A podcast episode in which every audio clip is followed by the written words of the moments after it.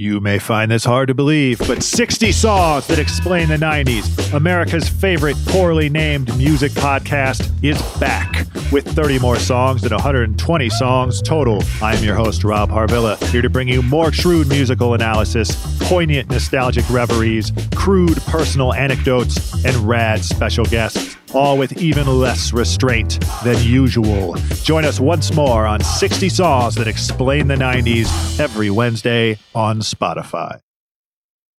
Today's episode of The Mismatch is brought to you by USAA Insurance.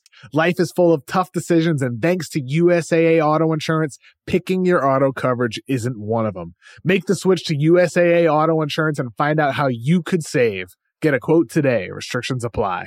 Today's episode of The Mismatch is brought to you by Hulu Plus Live TV. Looking for a better way to watch live TV? Stream your favorite sports and shows over 95 live channels with Hulu Plus Live TV.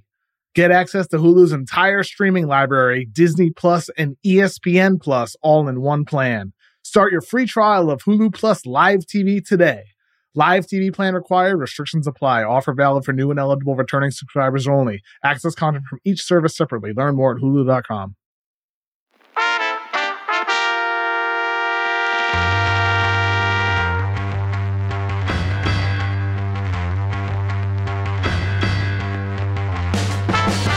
Welcome to the mismatch. I'm Chris Vernon, and joining me as he does every Monday night from the ringer.com is Kevin O'Connor, aka Kevin O'Palmer, Kevin O'Concert, Kevin O'Camera, Kevin O'Climber, Kevin O'Conflict, Kevin O'Candyland, Kevin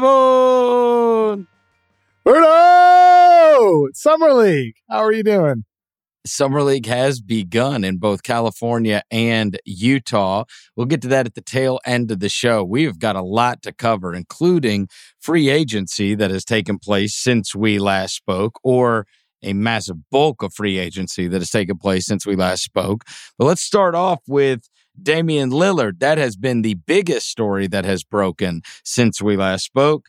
Uh, you wrote about it for theringer.com because there was this idea that maybe Portland would appease Lillard uh, and send him to a preferred destination, that being possibly Brooklyn or Miami.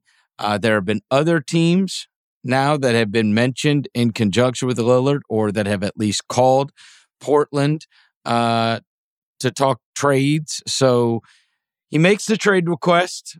Um, you and I kind of talked about this where there was kind of figured like, hey, that meeting was probably them saying, hey, here's our plan. Here's how we're going to try to build around you.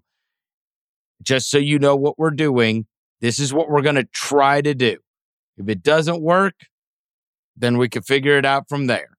But, and I think it probably appeased everything. And I think what, you know, we'll probably find out down the road like they wanted to take a run at Draymond Green. They wanted to take a run at making a trade, a big trade that could maybe uh, get something done there. And when that stuff didn't materialize the first two days of free agency, then you saw, okay, we're not building a winner around here anytime soon. Why are we even going to drag this into the season? And so he kind of made it easy on them by just making the trade request. But anyway, you wrote a huge article about it, covered all different angles. Tell me where you are right now regarding Lillard and where we think he might end up.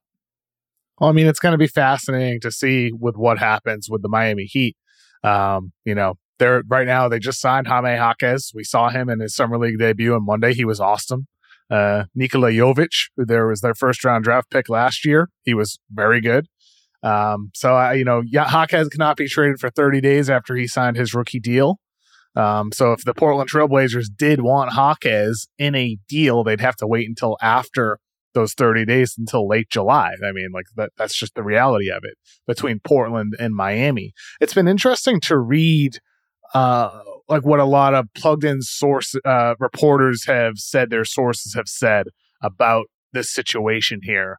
Um, you know, Shams, Sam Amick, uh, J- Jake Fisher, a bunch of different people, Woj, have all kind of echoed the same sentiment, and that's the Blazers plan on looking elsewhere. They are not exactly taking into consideration Dame's preferred single team list of the Miami Heat. But the fact that he does have that one team on his list and the fact that he is signed to a four year contract at big time money, $200 million, that could deter some other teams from outbidding the Heat. In Miami, let's be fair here, it's not like it, it's really not a good offer compared to what the Jazz got for Donovan Mitchell, to what the Nets got for Kevin Durant, or what the Jazz got for Rudy Gobert, or what what we saw Paul George go for from OKC, or the Pelicans from Anthony Davis. And yes, you could counter argue, well, Lillard's not on the same level of those guys. I'd say he is on the same level, uh, at least of Donovan Mitchell. And that was just one year ago. And Jake Fisher brought up the same point in his piece today, detailing this drama that's going on now. The Cavs hopped in last year when the Knicks were the only real team on Mitchell's list. And they made a significant offer that the Jazz end up taking. And he went there and he was a professional about it. And they get this great young team and they have a bright future ahead, assuming everything continues on that trajectory the question now is going to be of all the teams there's been whispers about, you know, you got Ramona Shelburne saying the Spurs, others have said the Jazz, you know, you hear the stuff about the Sixers, the Celtics, the Timberwolves, a bunch of teams have called in, but the Jazz and the Spurs and the Pelicans are the teams with the picks. They're the teams that can give you five, six, seven picks if they really wanted to and those other teams can't. So I just wonder will one of those teams over the next couple weeks decide to say, you know what, we're going to top this Miami Heat offer? It's on the table for you, Portland. Do you want to take it? One of the things that you mentioned was possibly roping in a third team in order to acquire very possible. the assets, but it, it is very possible. But you you wonder, are you able to get enough assets from a third team that Portland would be happy with. I mean, wouldn't you think they are going to want a collection of like what everybody does when they're rebuilding? You want a bunch of picks and you want salary relief. That's what you want. And let me just say, the Lillard thing is a little bit different, not in terms of level of player, Kevin, but in terms of the contract. Those players that you mentioned, we never looked at the last year of their contract as punitive. And most of the time, when we have talked about Lillard's contract, even when we love him, he's one of my favorite players in the league. But at 36 years old, paying the guy $60 million is a tough go. You know, like, I know. Yeah. He is, that, that is not, you know, Donovan Mitchell is going to be awesome through the life of his contract. Barring injury, he is going to be an all NBA caliber player through the life of that contract. And I think that could be said of most of the guys that you mentioned. It is a real question when it comes to Lillard. A lot of wear and tear. And he has been so awesome for so long. And the fact that it's not like you get him on some kind of bargain at a lesser version than what you've got right now, you're going to get about, what would you say? I'd say conservatively, three years. Right? I don't know. It, well, I, I, mean, maybe, I maybe know, that's Chris. liberally three years. You know, I mean, you probably got at least two more of him being amazing. I don't know because remember not this season, but last season when he was dealing with that abdomen injury. You and I talked about it all year long. He stunk during the Olympics. They said, "Oh, it's an ab injury." Yeah. Then during the season, he it was the worst season of his career. And we were talking, is this the beginning of the end of Damian Lillard? But then he got the surgery and he came back and he had the best individual season of his entire career. You can say his 18-19 season was better. You know, they go to the, the year they go to the Western Conference Finals. You can say he had better peaks, but I would argue individually last year was his best. He career high in points per game, career high in scoring efficiency. He was far more active off ball than he was the, the four prior years when he said that he was dealing with that injury for four years and that sometimes after games it would balloon up the size of like a golf ball. And I think with Lillard, even though he's 33 right now, and even though yes, he'll be paying, be getting paid $63 million when he's 36 years old. It's absurd. But he also just had the best season of his career. And we're seeing some other guys age so gracefully. Stephen Curry at 35, LeBron James into Fair. his late 30s. With Dame and a bunch of players around the NBA right now, this isn't James Harden partying, drinking, not working out as hard. Damian Lillard is a consummate professional. And if you're betting on anybody to sustain success into their mid to late 30s, to me, Damian Lillard is a guy that you would be betting on, especially considering the year he just had. Last year, um, last year, I believe it was, uh, it was, it was just last season. He had, I thought, the best game that I saw in person last season um, of any player. I watched him score. He had 42 with 10, uh, 10 assists and eight rebounds and just absolutely completely dominated a game that I was at in Memphis. And of all the players that came through every game that I went to, he was the best player I saw last year. it was crazy. It was during that run.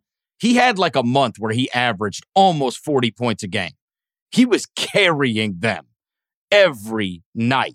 And it was in the middle of that. And he just went absolutely nuclear. And I was like, my God. like there is no stopping this guy. There's no you have no chance. He was just on a heater for like a whole month. He was the best player in the league. And so yeah, I think you I think you make Chris, a reasonable just, just to put point. the numbers behind that, Chris, from this is the game he scored 50 points. It was January 12th. Over the next 25 games, including that game he scored 50, he averaged 37.8 points per game, 7.2 assists. He shot 39.3% on 11.9 threes per game. I mean, I mean, the dude was unstoppable. It was crazy for a time there. Yeah. I mean, they tried everything and everybody on him, and there was no chance. And it didn't matter. No, and, that, and that's why no. for the, the Heat, if they get Damian Lillard, they're right there with the Bucks and the Celtics. Of course. Uh, and you know, obviously they just beat those two teams.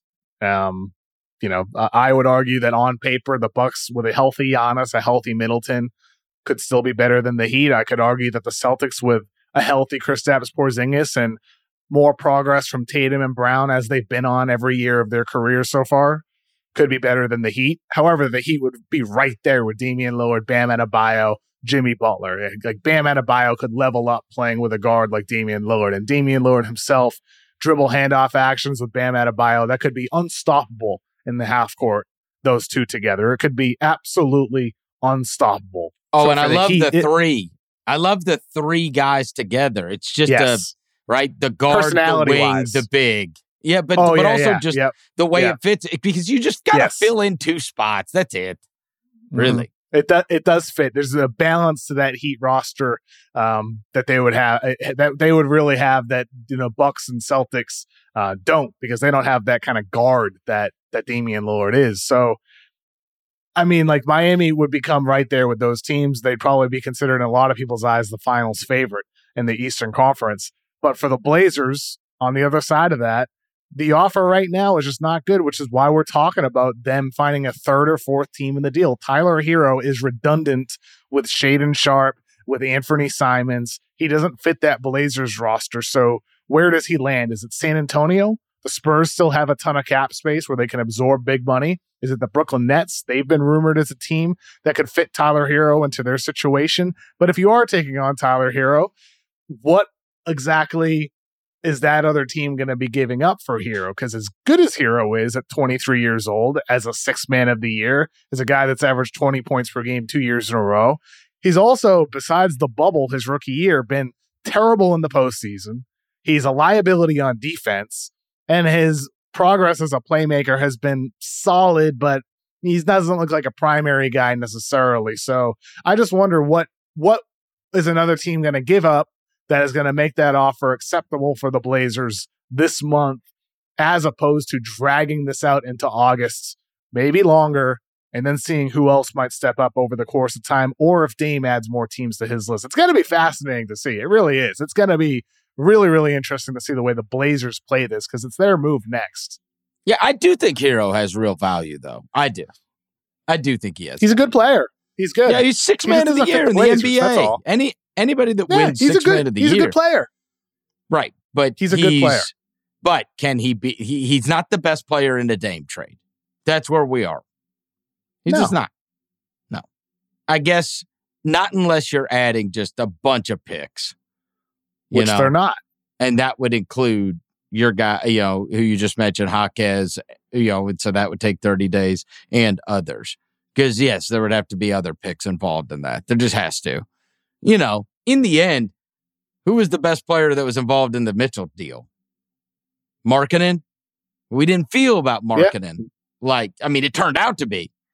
You do wonder, could, you know, Tyler Herro's still really young, Kev. I know, you he's 23. He's still really Good young. player.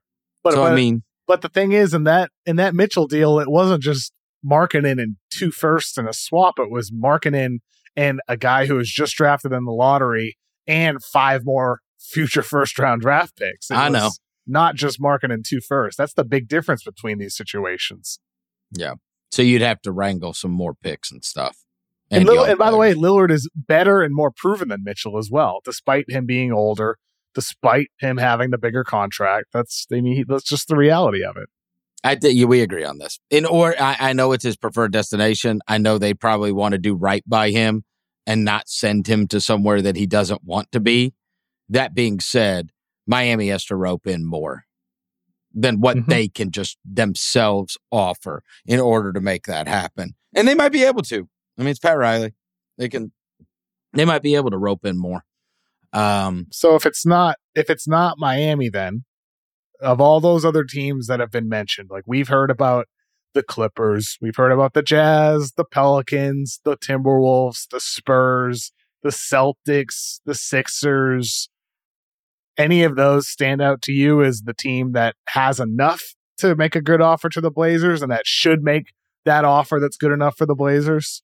I think Pelicans and Spurs of the ones that you just mentioned.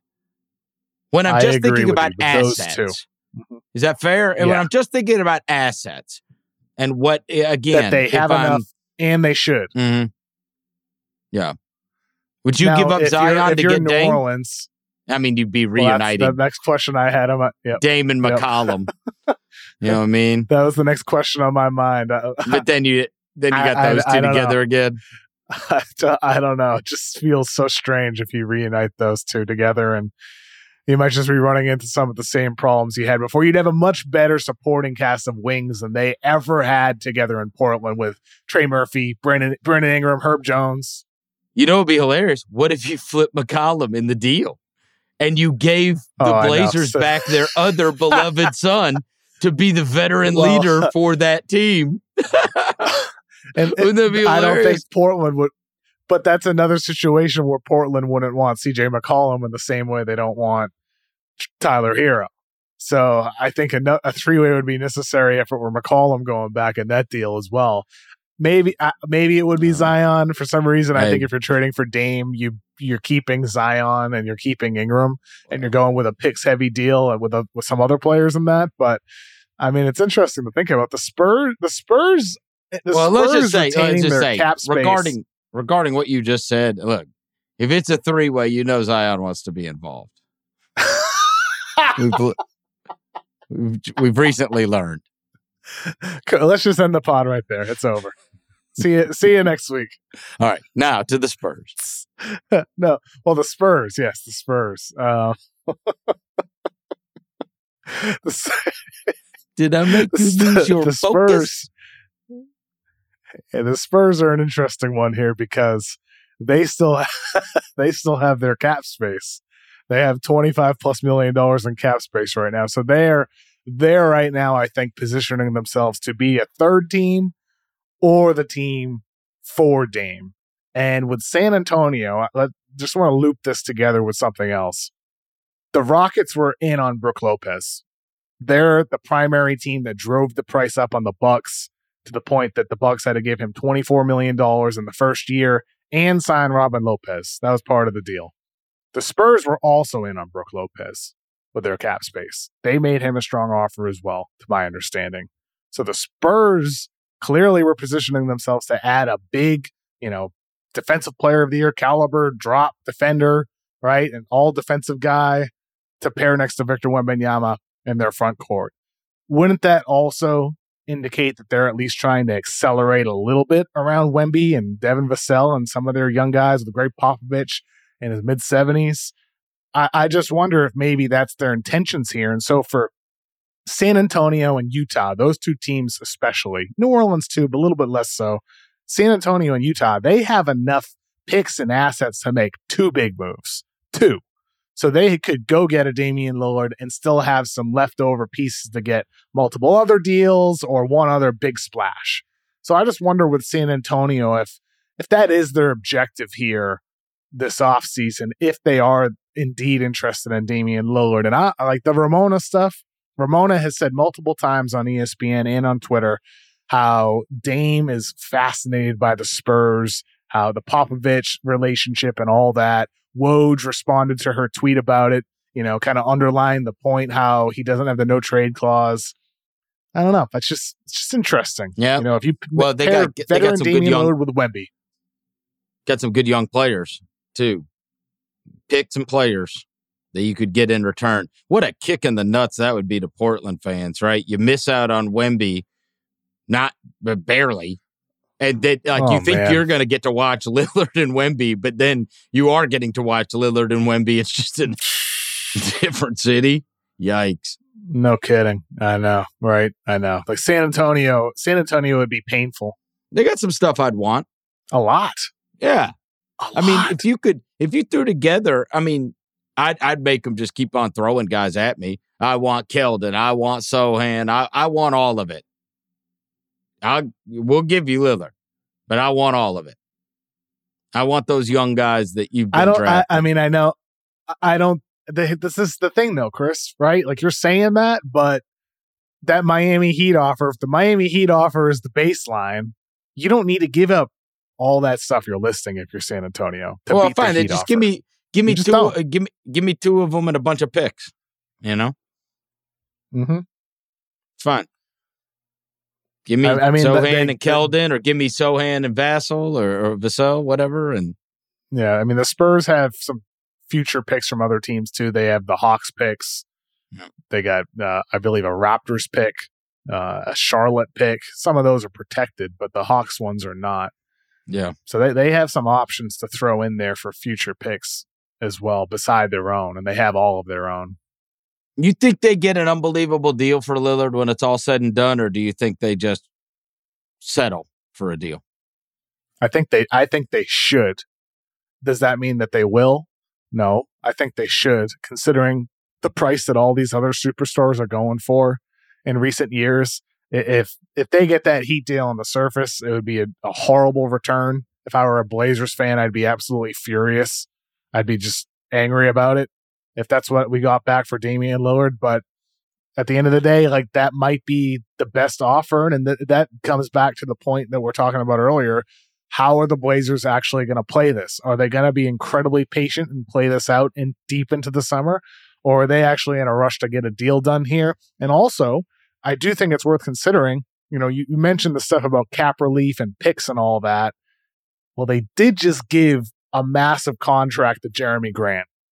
They are expecting Shaedon Sharpe to take a bit of a leap this season after he closed last year incredibly strong they do think Scoot Henderson is going to be somebody who can come in and contribute right away. So for the the Portland side of things, even though they want cap relief, they want picks.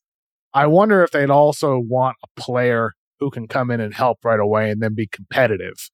Uh, Like what exactly they want is a little bit unclear here with the people I talk to around the NBA. It could be a player that they want to. Today's episode of The Mismatch is brought to you by Hulu Plus Live TV. Looking for a better way to watch live TV? Stream your favorite sports and shows over 95 live channels with Hulu Plus Live TV. Get access to Hulu's entire streaming library, Disney Plus and ESPN Plus all in one plan. Start your free trial of Hulu Plus Live TV today. Live TV plan required. Restrictions apply. Offer valid for new and eligible returning subscribers only. Access content from each service separately. Learn more at hulu.com.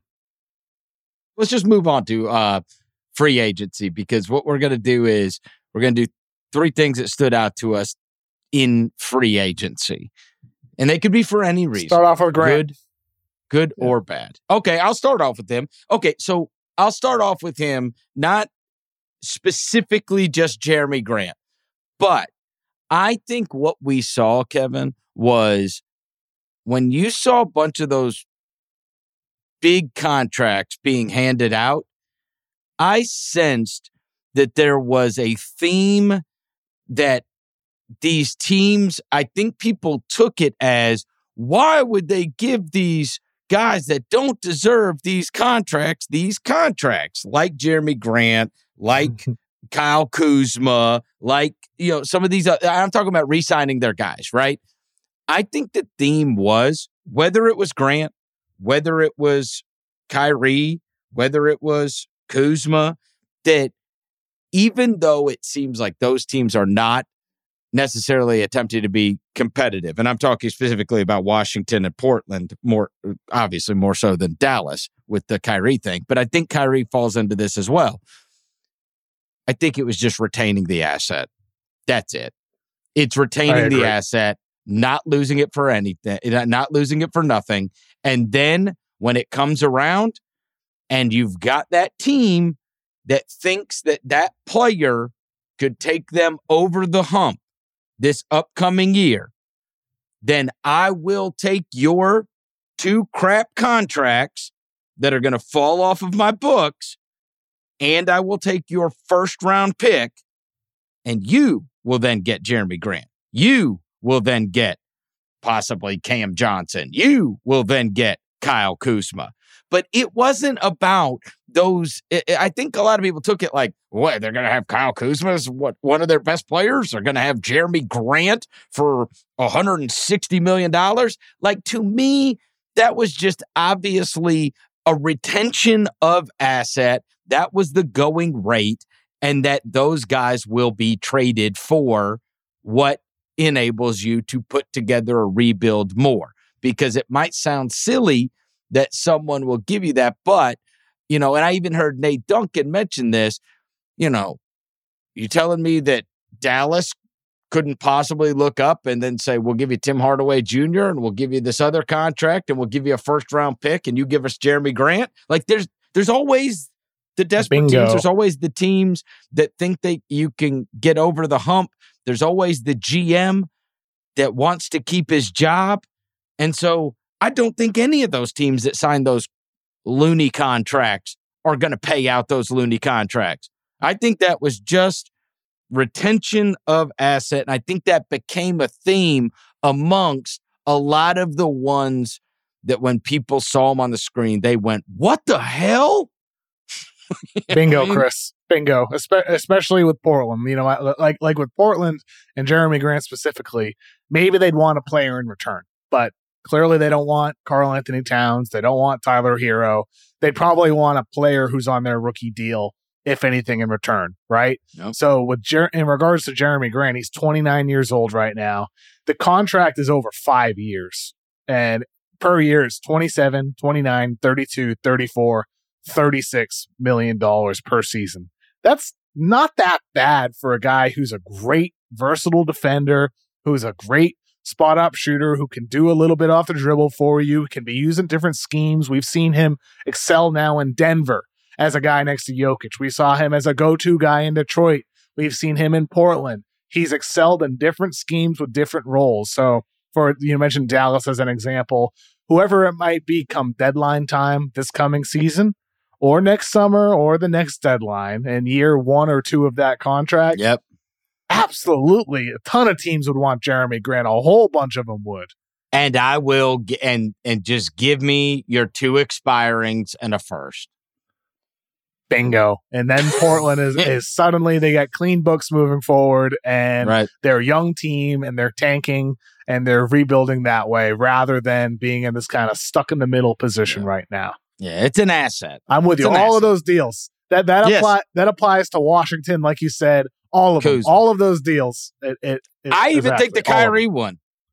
I know it's it's crazy. It's forty two million a year, No, but again, Yeah, you're it's right. just hey, what else are like?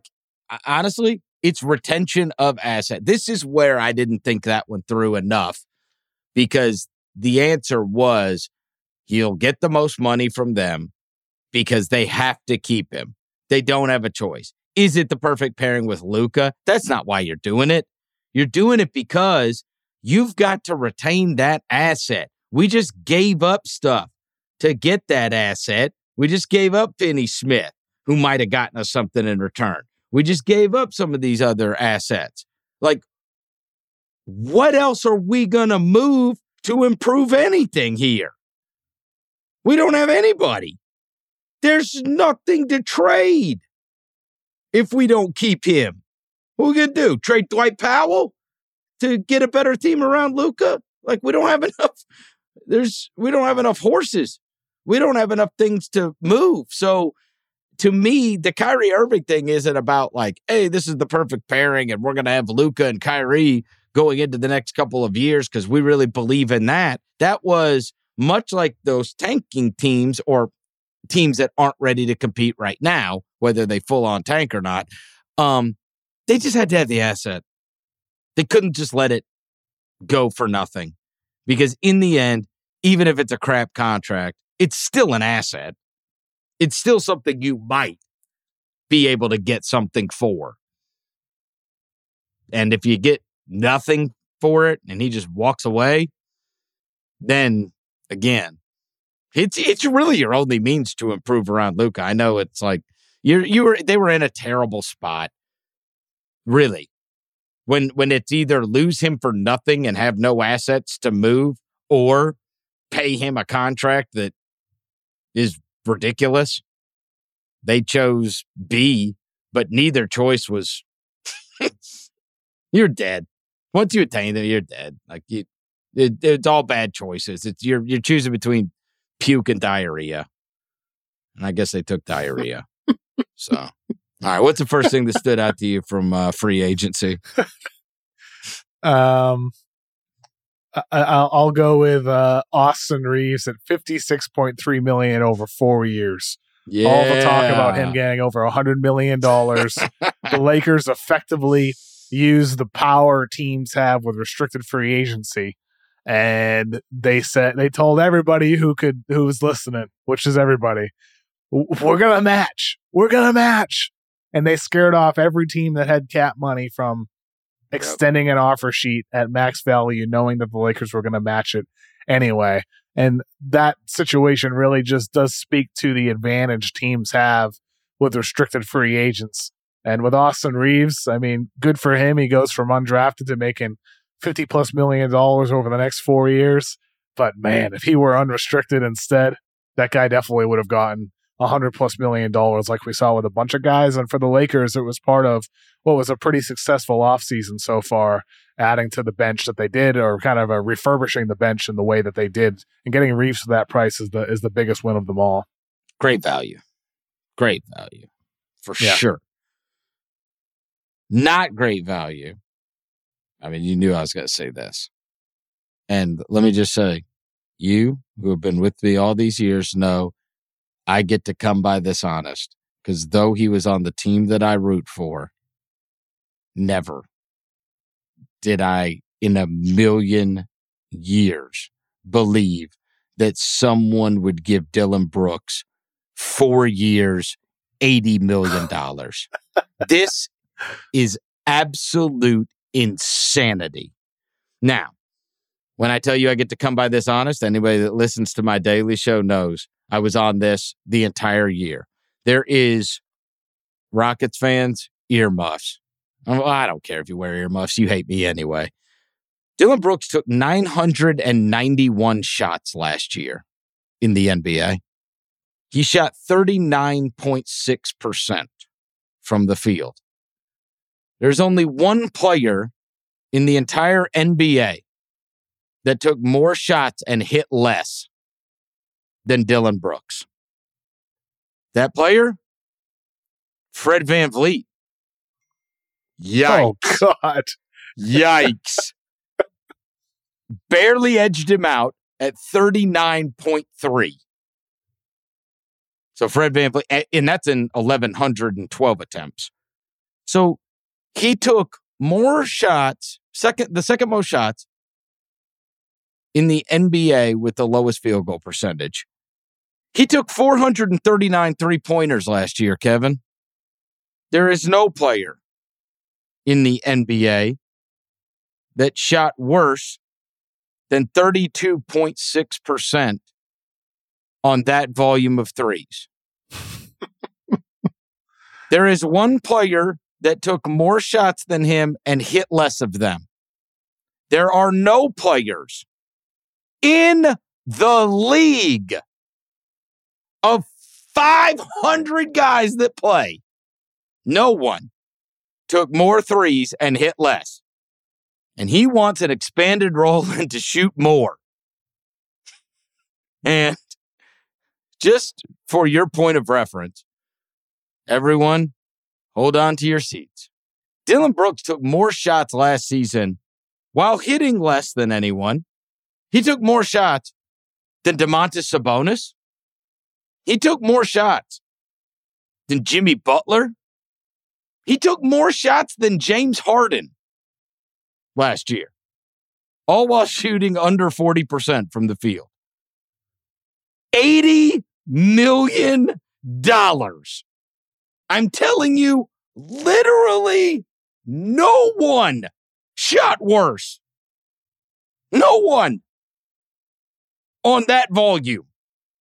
It's unthinkable. P.S. Fred VanVleet actually took 606 threes and shot 34% on those. He was neck and neck with Dillon. I mean, they might have gotten the two worst shooting performances from high volume shooters. They, eh, they, the only guy they missed was Terry Rozier, who shot 42% from the field on almost 1,200 attempts and shot 33% from three, barely edging out Dillon on 500 attempts. They paid the worst volume shooter in the entire NBA. Four years, $80 million because of defense, I, I guess. I guess. He is, he tries hard on defense and he snorts and growls and he's tough. He's physical player. There's a lot that I like that he can bring to the table. But that is a guy that has always wanted to do more and shoot more. And he has made that clear that he wants to shoot more and be more of an offensive weapon. And good luck. Good luck. As they say in the South, bless your heart. Because Jesus, that is. I I can't believe it. I can't believe it. And I just rooted for him his whole career. Right? Every night. I watched every game the guy played. That is asinine. Asinine. Unthinkable, frankly. and I just gave you the stats. They're disgusting. And I bitched about them all year. All year I bitched about it. All year. And then we, and then like, what's the goal? The goal is to get to the playoffs. The Lakers treated him like he had SARS. They were like 50 feet away from him. Half the Lakers, when we were, uh, when the Grizzlies were on offense, like we're sitting in the third row. Like, go ahead, bro. Do your thing. like, the whole world was latching uh, was was hinging on Luke Kennard's availability just so someone could get thrown the ball that they that they would have to guard. I I can't believe it. But hey, good luck. I'm sorry about the VanVleet numbers. I did not realize it, it, my intention was to just give the Brooks numbers and then when I looked it up, I'm like, did anybody shoot worse on that many shots? Like, that was a sad thing to find. I mean, they literally just spent what? What was the VanVleet number?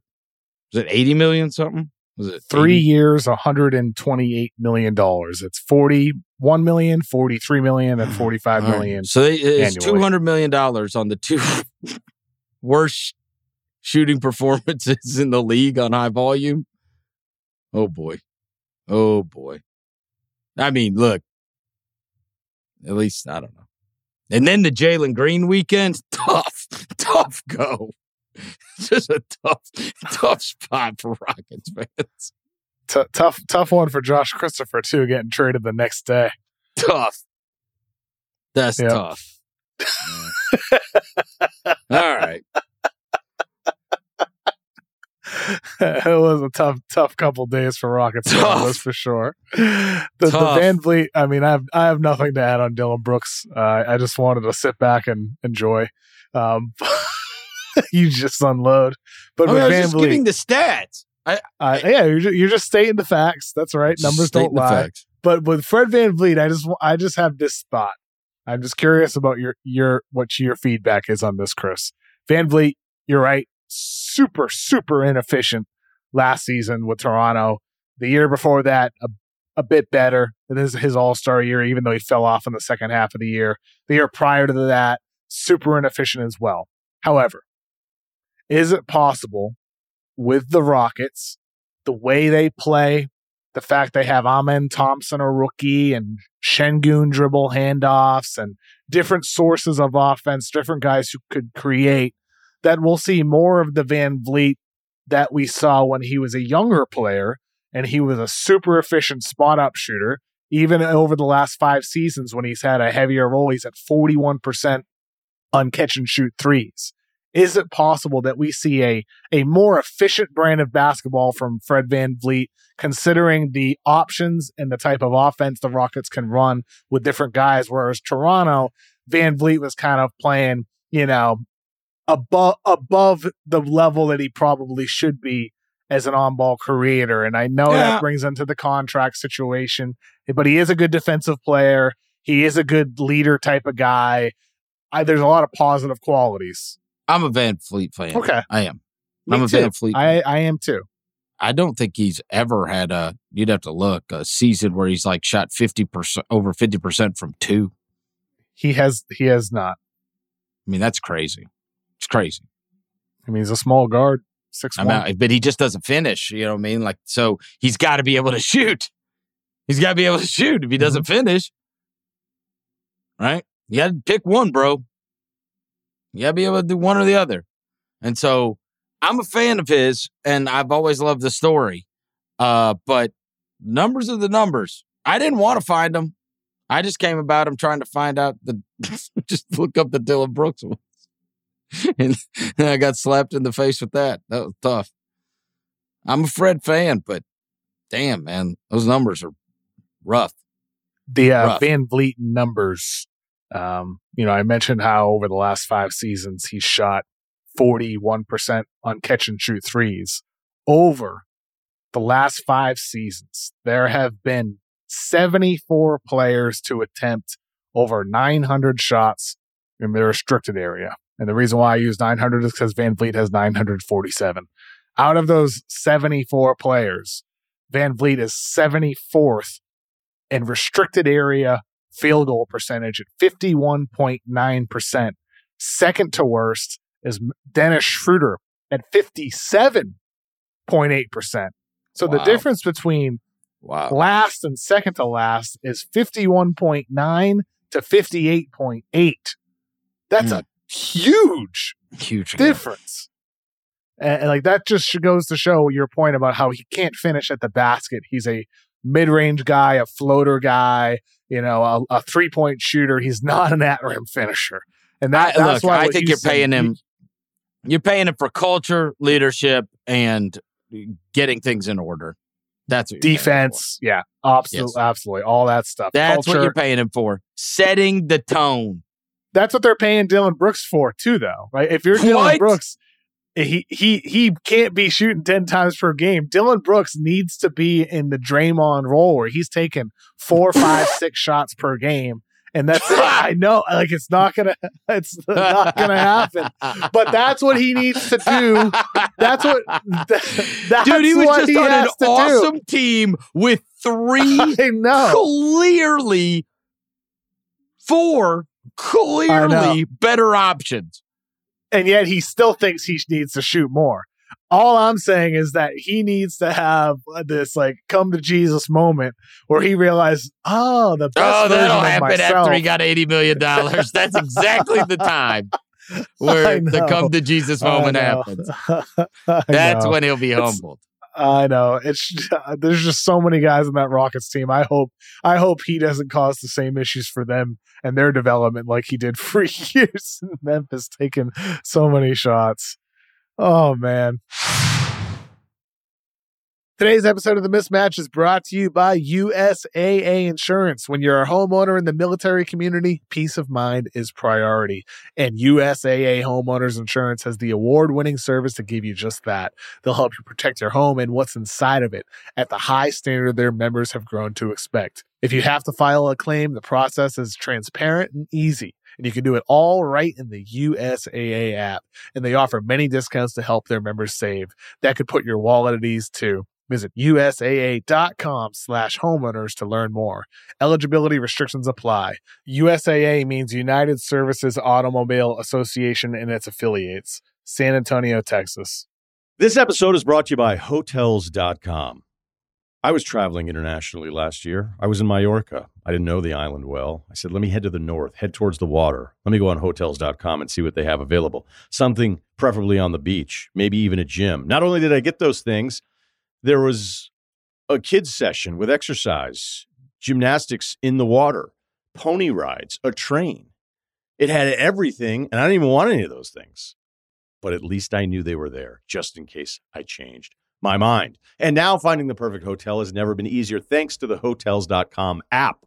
Whether you're looking for a family friendly, right, all inclusive or a relaxing spa weekend, you can find exactly what you need and compare hotel prices, ratings, and amenities side by side. So start planning your next getaway and find your perfect somewhere in the hotels.com app.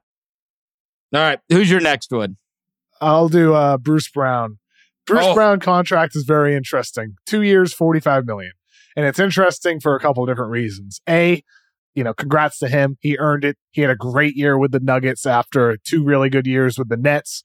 He is a great fit with Tyrese Halliburton. It's very cool to see this, but I'm more interested in it in the sense that this is a two-year, forty-five million dollar deal, but that second year is a team option he basically signed a one year deal, almost double what the mid level exception was, a bit more than what some other teams with cap space would have had.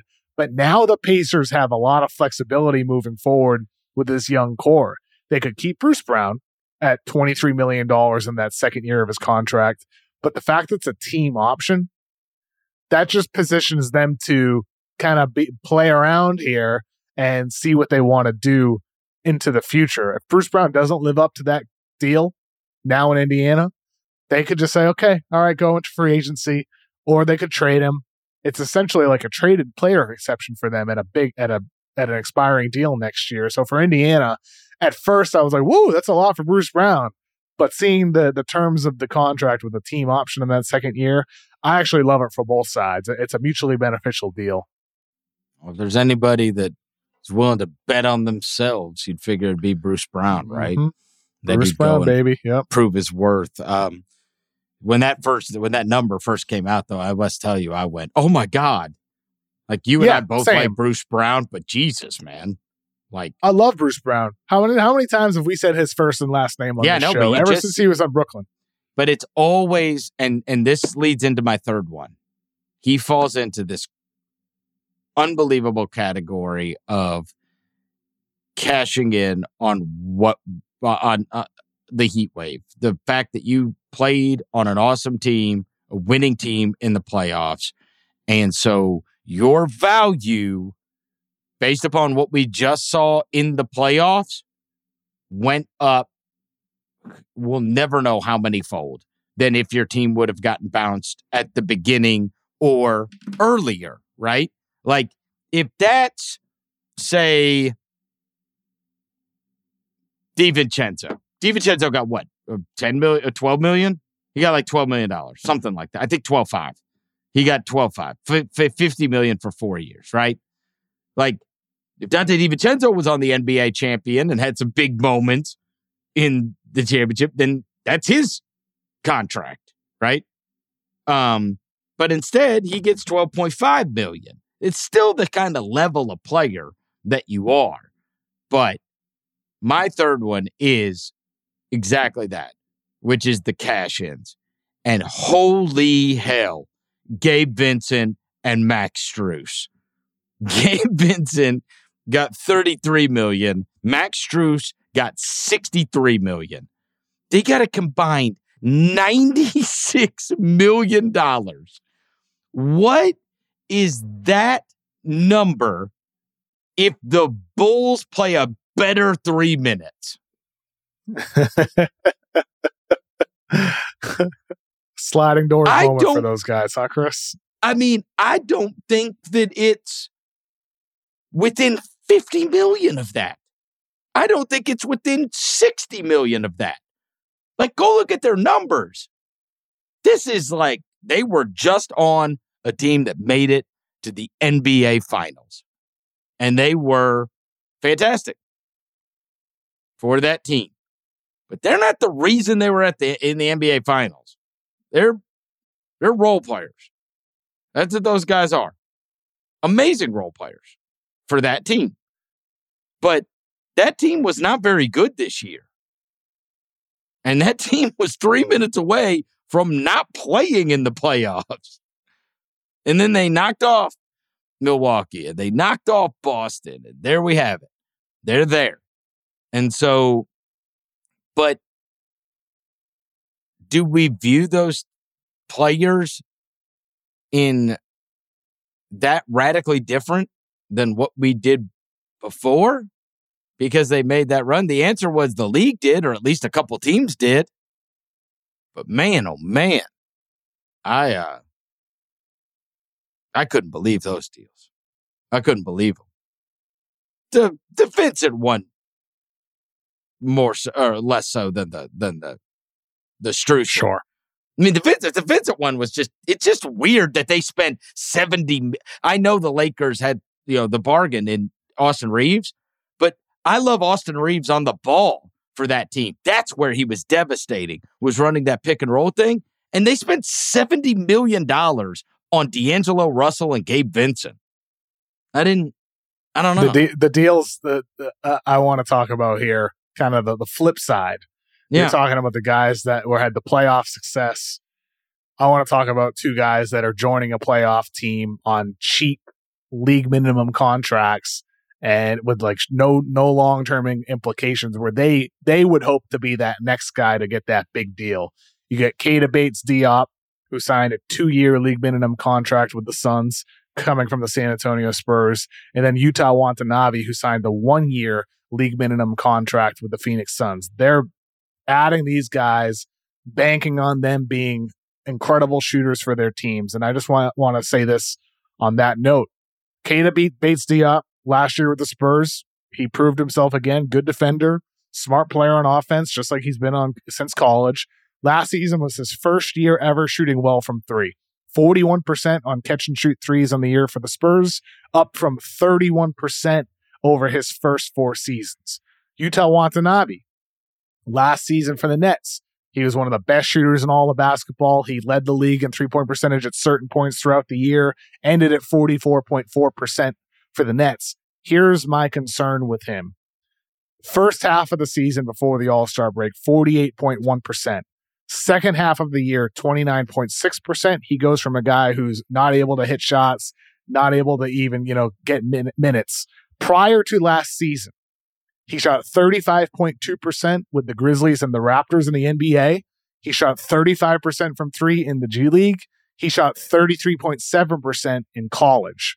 So for the Suns, they're betting on, uh, they, they had a good free agent class, but Watanabe and Bates Diop, with those two guys specifically, they better hope those guys are more like the knockdown shooters that they had last season and not the guys who were average or below average over the duration of their entire basketball life. So we're going to find out with those guys with all the open catch and shoot opportunities Yeah. that they're going to get from Beal and Booker and Durant.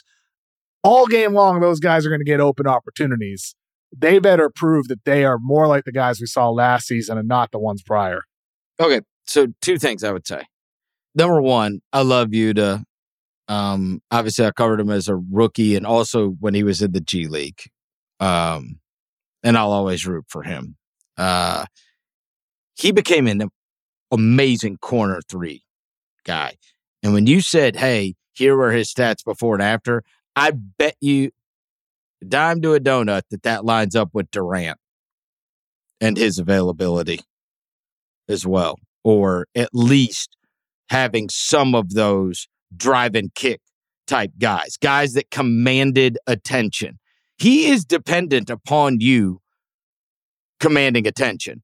He is that guy that the guy, his man pinches in from the corner, he gets the kick out, he knocks down the corner three. That's what he's great at doing. You don't want to do anything else, but he'll stand out there for the spacing. He could stand out there in the corner and he can knock that down.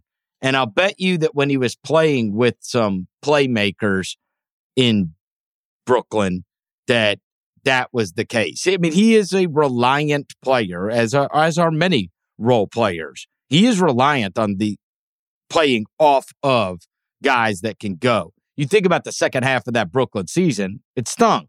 You had the Bridges breakout, but really, I mean, they had they had torn the whole team apart. There was no Kyrie, there was no KD, there was no, you know, the whole thing had been, you know, we saw what they were at the end of the season, and that wasn't a very good team. The Bridges thing was the bright spot, but Y- Yuta has to have, he's got to be playing with stars, and there ain't a problem playing with stars there. he got all. I actually That's think he'd sure. be good. I it, I think he can. I think he can make that- open why- corner threes. I do. That's why it's such a it's an ideal situation. Yeah. I'm just laying out the numbers to say that it, it- it's an opportunity for them to prove themselves and Yeah. earn big money deals and and the next time that they're up for contracts or they're going to fall back and be, you know, disappointing and be more like especially with Bates Diop and not be the knocked knockdown guy that he was last season. I have greater belief in Watanabe as a shooter than Bates Diop. I gotta be both honest, of those Kev. guys, it's just it's interesting. I gotta be honest. I thought they did a better job than I thought they'd be able to. Way Suns better. The Suns filling the out that Suns- uh, roster? Drew, They feel Drew deep Eubanks all doesn't. sudden. Drew Eubanks doesn't suck, and like that, like those guys don't Drew, suck. Eubank, Eu- Eubanks is one of the best at room finishing centers in the entire NBA. I remember last season I wrote something on the on on the Ringer about how with Eubanks being a finisher and pick and rolls with Damian Lillard, like like it was amazing. I think he shot Like, they like got eighty some percent players. on and yeah, like they do. They Mm. the Suns did a great job shoring up that bench. It went from oh this team has no depth to oh they actually have a lot of depth. Like all, overnight, that's what happened with the Suns. Where with Watanabe and with Bates Diop, even if those guys don't necessarily meet expectations, they have a lot of other options on their team at this point. A lot. Well, the other thing is those guys are taking four shots. You know what I mean? Like you just got to be good in the, your limited role. Yep. That's it. But th- those are a bunch of role players, and you know, in my in my idea of trying to get as many guys that don't suck as you can, like I looked up and down what they ended up with, and I'm like, you know, playable. You know, it, it better than what I thought they'd end up with. Phoenix, honestly. Um. All right. The only thing we got left is uh well, two things. We got the restricteds that are left, the ones that stood out, Grant Williams, your boy Dosunmu hasn't uh got a deal yet. PJ Washington, Yeah, my- another one. Yeah. there's some of those. I, I outlined both of those guys on Beyond the Arc last week with some video breakdowns. Ayo Dosunmu and PJ Washington, neither of them have been signed. Shake Milton was, though. He was the third guy um, that I did detail. He went to the Wolves. I like that. The Grant one is interesting too to me because I didn't figure Mhm. he'd still be out there right now, but you'd imagine there's some kind of deal somewhere on the horizon. San Antonio, maybe? Because I mean, Maybe. San Antonio has that cap space. If they don't use it in a Dame type of situation, three way, Maybe Mhm. who do they use that cap space for? Could they be a PJ Washington team? PJ Maybe. Washington would be a great fit next to Sochan and Wemby, Mm. Sidy Cissoko, who was awesome defensively today as well, uh, in, in his game against the Hornets and Brandon Miller. Um, I don't know. I just wonder where how are the Spurs going to hey. use that space? That I know you've got it. Usually got a computer right in front of you. Was that his massive game? Who was that massive game at the end of the year when everybody stopped caring? PJ Washington went nuclear. Was that San Antonio? yeah, PJ Washington. Uh, that's what I'm saying. It was against the Warriors, Warriors, and Warriors at the start of the year, and then the Thunder at the end of the year. oh, it was the Thunder. Yeah, he had he that a one game, where against like the Thunder. 40 something points. It was like, what in He the had heck? 43, 43 points. And yeah, PJ, PJ Washington, the, the stat that I had on Beyond the Arc last week was um, PJ Washington is one of four players this past season to log over 900 possessions as a screener in the pick and roll and over 100 as the ball handler in the pick and roll. The other guys were Oh, wow. Larry Markkanen, Nikola Jokic, and Julius Randle. And with PJ Washington, he was very good in those play types. I think PJ Washington deserves a big contract. Unless San Antonio gives it to him, I don't think anybody is. Uh, but I, I really, really am high on PJ Washington and think he could help a contender. Um, or maybe that, that could be Charlotte someday. But I, I love PJ Washington's game. Mhm. Uh, well, speaking of guys you love, the unrestricteds, I tried to put together a whole roster of O'Connor loves, and I just couldn't. But I do have, you, you could fill in the blanks. But I've got Frankie at point guard with uh, Bamba and Christian Wood at power forward and center. We just need Yeah, a couple for- of wings, and we're ready I to know. go. Those I, guys, I was the hoping, uh, I was hoping Bamba landed with the Bucks, but I think Lopez screwed him signing his brother. Is somebody going to sign Christian Wood? I don't know. I don't know what's going on there. Just unrestricted, just Mhm. out there. So strange. There's still uh, that's the interesting thing with the the. There's not a lot of cap space left out there. I know. who, who where are these guys going to go? Money's money's drying up. Really crazy. Gonna get some good bargains there at the end, right? I mean, what Yeah. happens is these guys take like one year nothing deals and try to play for a good team. It, we just saw it tonight with uh, what Lonnie Walker, Malik Beasley.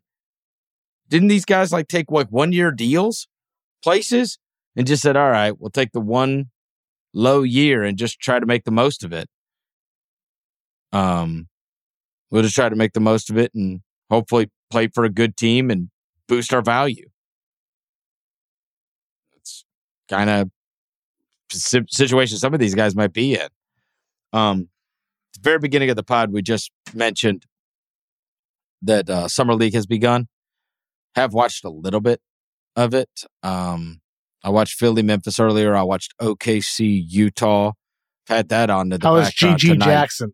How is GG? I didn't watch any of your game. How is GG? super impressive spurts. Spurts. You know what I mean? He is bigger than I thought. Um It's huge. and uh you know, summer league it's hard to it's hard to gauge, but he's certainly an athlete and he's certainly got some skill to him. He's still a baby, he's 18 years old. Mhm. Um, so Yep. he's intriguing. He's a look. It's all going to be about the attitude you take into being a, you know, two way guy, playing games when you're playing in the G League, right? And it goes one of two ways for guys. They either dedicate themselves and decide this is this is what I need to be doing, and I have to prove myself, or they resent the situation and then they're never in the league. Honestly, so that'll be his plight. I'll tell you this. You know who wins the award for most ridiculous summer league appearances is Oklahoma City. Love their team. oh, Jalen. Williams, Chet mean, but- Holmgren. I mean, last year they played Giddey in this thing, and this year I've turned it on and Jalen Williams is playing, and I'm like, "Are you serious?" By the way, both Jalen Williamses were playing. I was like, "What in the heck is going on? What? in the- what? Like know. this is so unfair." Like the, the the Santa Clara, J- if you want to play the Arkansas Jalen Williams, by all means, that's fine. But the Santa Clara Jalen Williams, that's absurd. And they did it with Giddey last year, and to their to their you know favor, those guys that looked like the best player on the court when they set out there. The Giddey thing was wildly unfair last year. Um, Chet looked rusty and out of breath, which is to be expected. Had some start, moments, and and but man, start, that then he- beginning was yes. rough. Yeah, but then then he was awesome. He had like Yep. an amazing two three minute sequence where it was Oh, like, yeah, okay, yeah, all yeah. right, ti- ti- time to rest. Like you don't need to play anymore. No, yes. Go catch your breath, kid. Yes. Um, so yeah, got to see some of it. Uh sounds like our guy from Denver's gonna make us look good. Pickett. Good reviews Yeah, on uh, him early. Yeah, good good reports uh, out of the the practice that they had. And granted, it, we're talking practice, you know, I don't know. with, with with with Pickett. I do I I really look forward to seeing the Nuggets play. I I'm excited to see those young Nuggets players uh, out on the court together because I tend to be on the side of things that they have better replacements for Bruce Brown than a lot of people realize, and it's not just one guy. It's not just Christian Braun. It's Peyton Watson. It's Pickett. It's their other rookies that they drafted, Strawther, Tyson. They have a lot of options to fill those minutes left by Bruce Brown. Hey, let me mention one guy to you that just kind of stood out just because I thought it was interesting. Again, I know everybody always says, oh, it's just summer league, but like it's fun to watch all these guys, especially first time in NBA uniforms. Um, I was watching the Sixers and uh, the kid from NC State that didn't get drafted, Terquavion, uh, is it Smith or whatever? He's got something to him. Like I was like, hmm, this is kind of interesting. Um, Yeah. I think that's his He, name. Smith, I mean, Smith is just like he's 170 pounds or something like that. So that's that's the fear with him. Not bad though. small.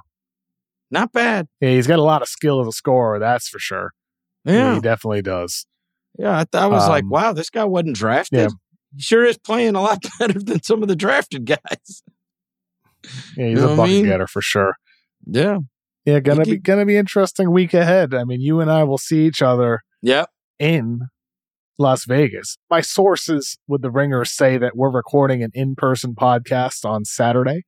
I don't know Oh. if that means we won't if we won't have a Thursday Thursday night recording. It's a Friday. We'll find that out over the course of the week. But my sources say we're going to do an in-person pod on Saturday. You and I. We are. Okay. So that's that's what I'm told. All right.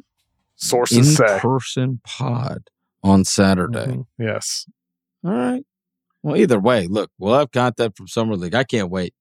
I'm a little disappointed the Ringer doesn't have a live show at Summer League. I think I, I think I, I want to do more live mismatches. You know, do? those are fun. Well, Yeah, then let's just you? let's just go on a street and start talking to each other and see if a crowd forms.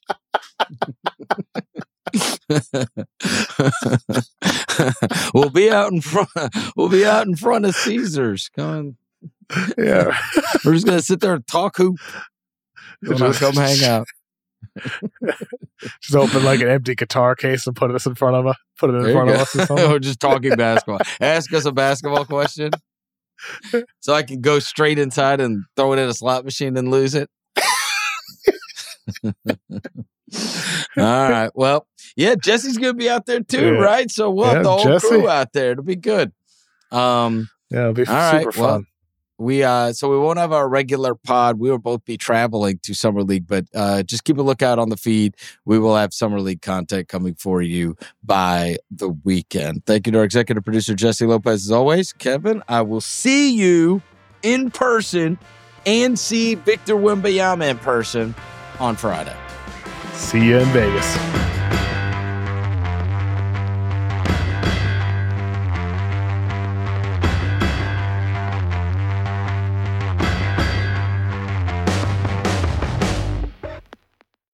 This episode is brought to you by Hotels.com. When I went on my last holiday to Cape Town, it was amazing. My friends were there, the weather was phenomenal, and most importantly, the food was fantastic. But one thing I struggled with was finding the right places to stay. You know, all I want is a great bed, a fantastic shower, and breakfast that doesn't end at 8 a.m. I'm on holiday, I'm still sleeping. I also like ease, and the Hotels.com app easily helps me to find a perfect hotel for every trip. Whether you're looking for a family friendly getaway or a relaxing spa weekend, on the Hotels.com app, you can compare up to five hotels side by side. Now, why would you want to do that? So you can see prices, amenities, and star ratings. And best of all, you don't have to switch back and forth between options. See? Ease. So start planning your next getaway and find your perfect somewhere in the Hotels.com app today. This episode is brought to you by 20th Century Studios' Kingdom of the Planet of the Apes. As a ruthless king builds his empire at the expense of the remaining human race, a young ape will fight for the future of apes and humans alike. Kingdom of the Planet of the Apes. Enter the kingdom in IMAX on May 10th and in theaters everywhere. Get tickets now.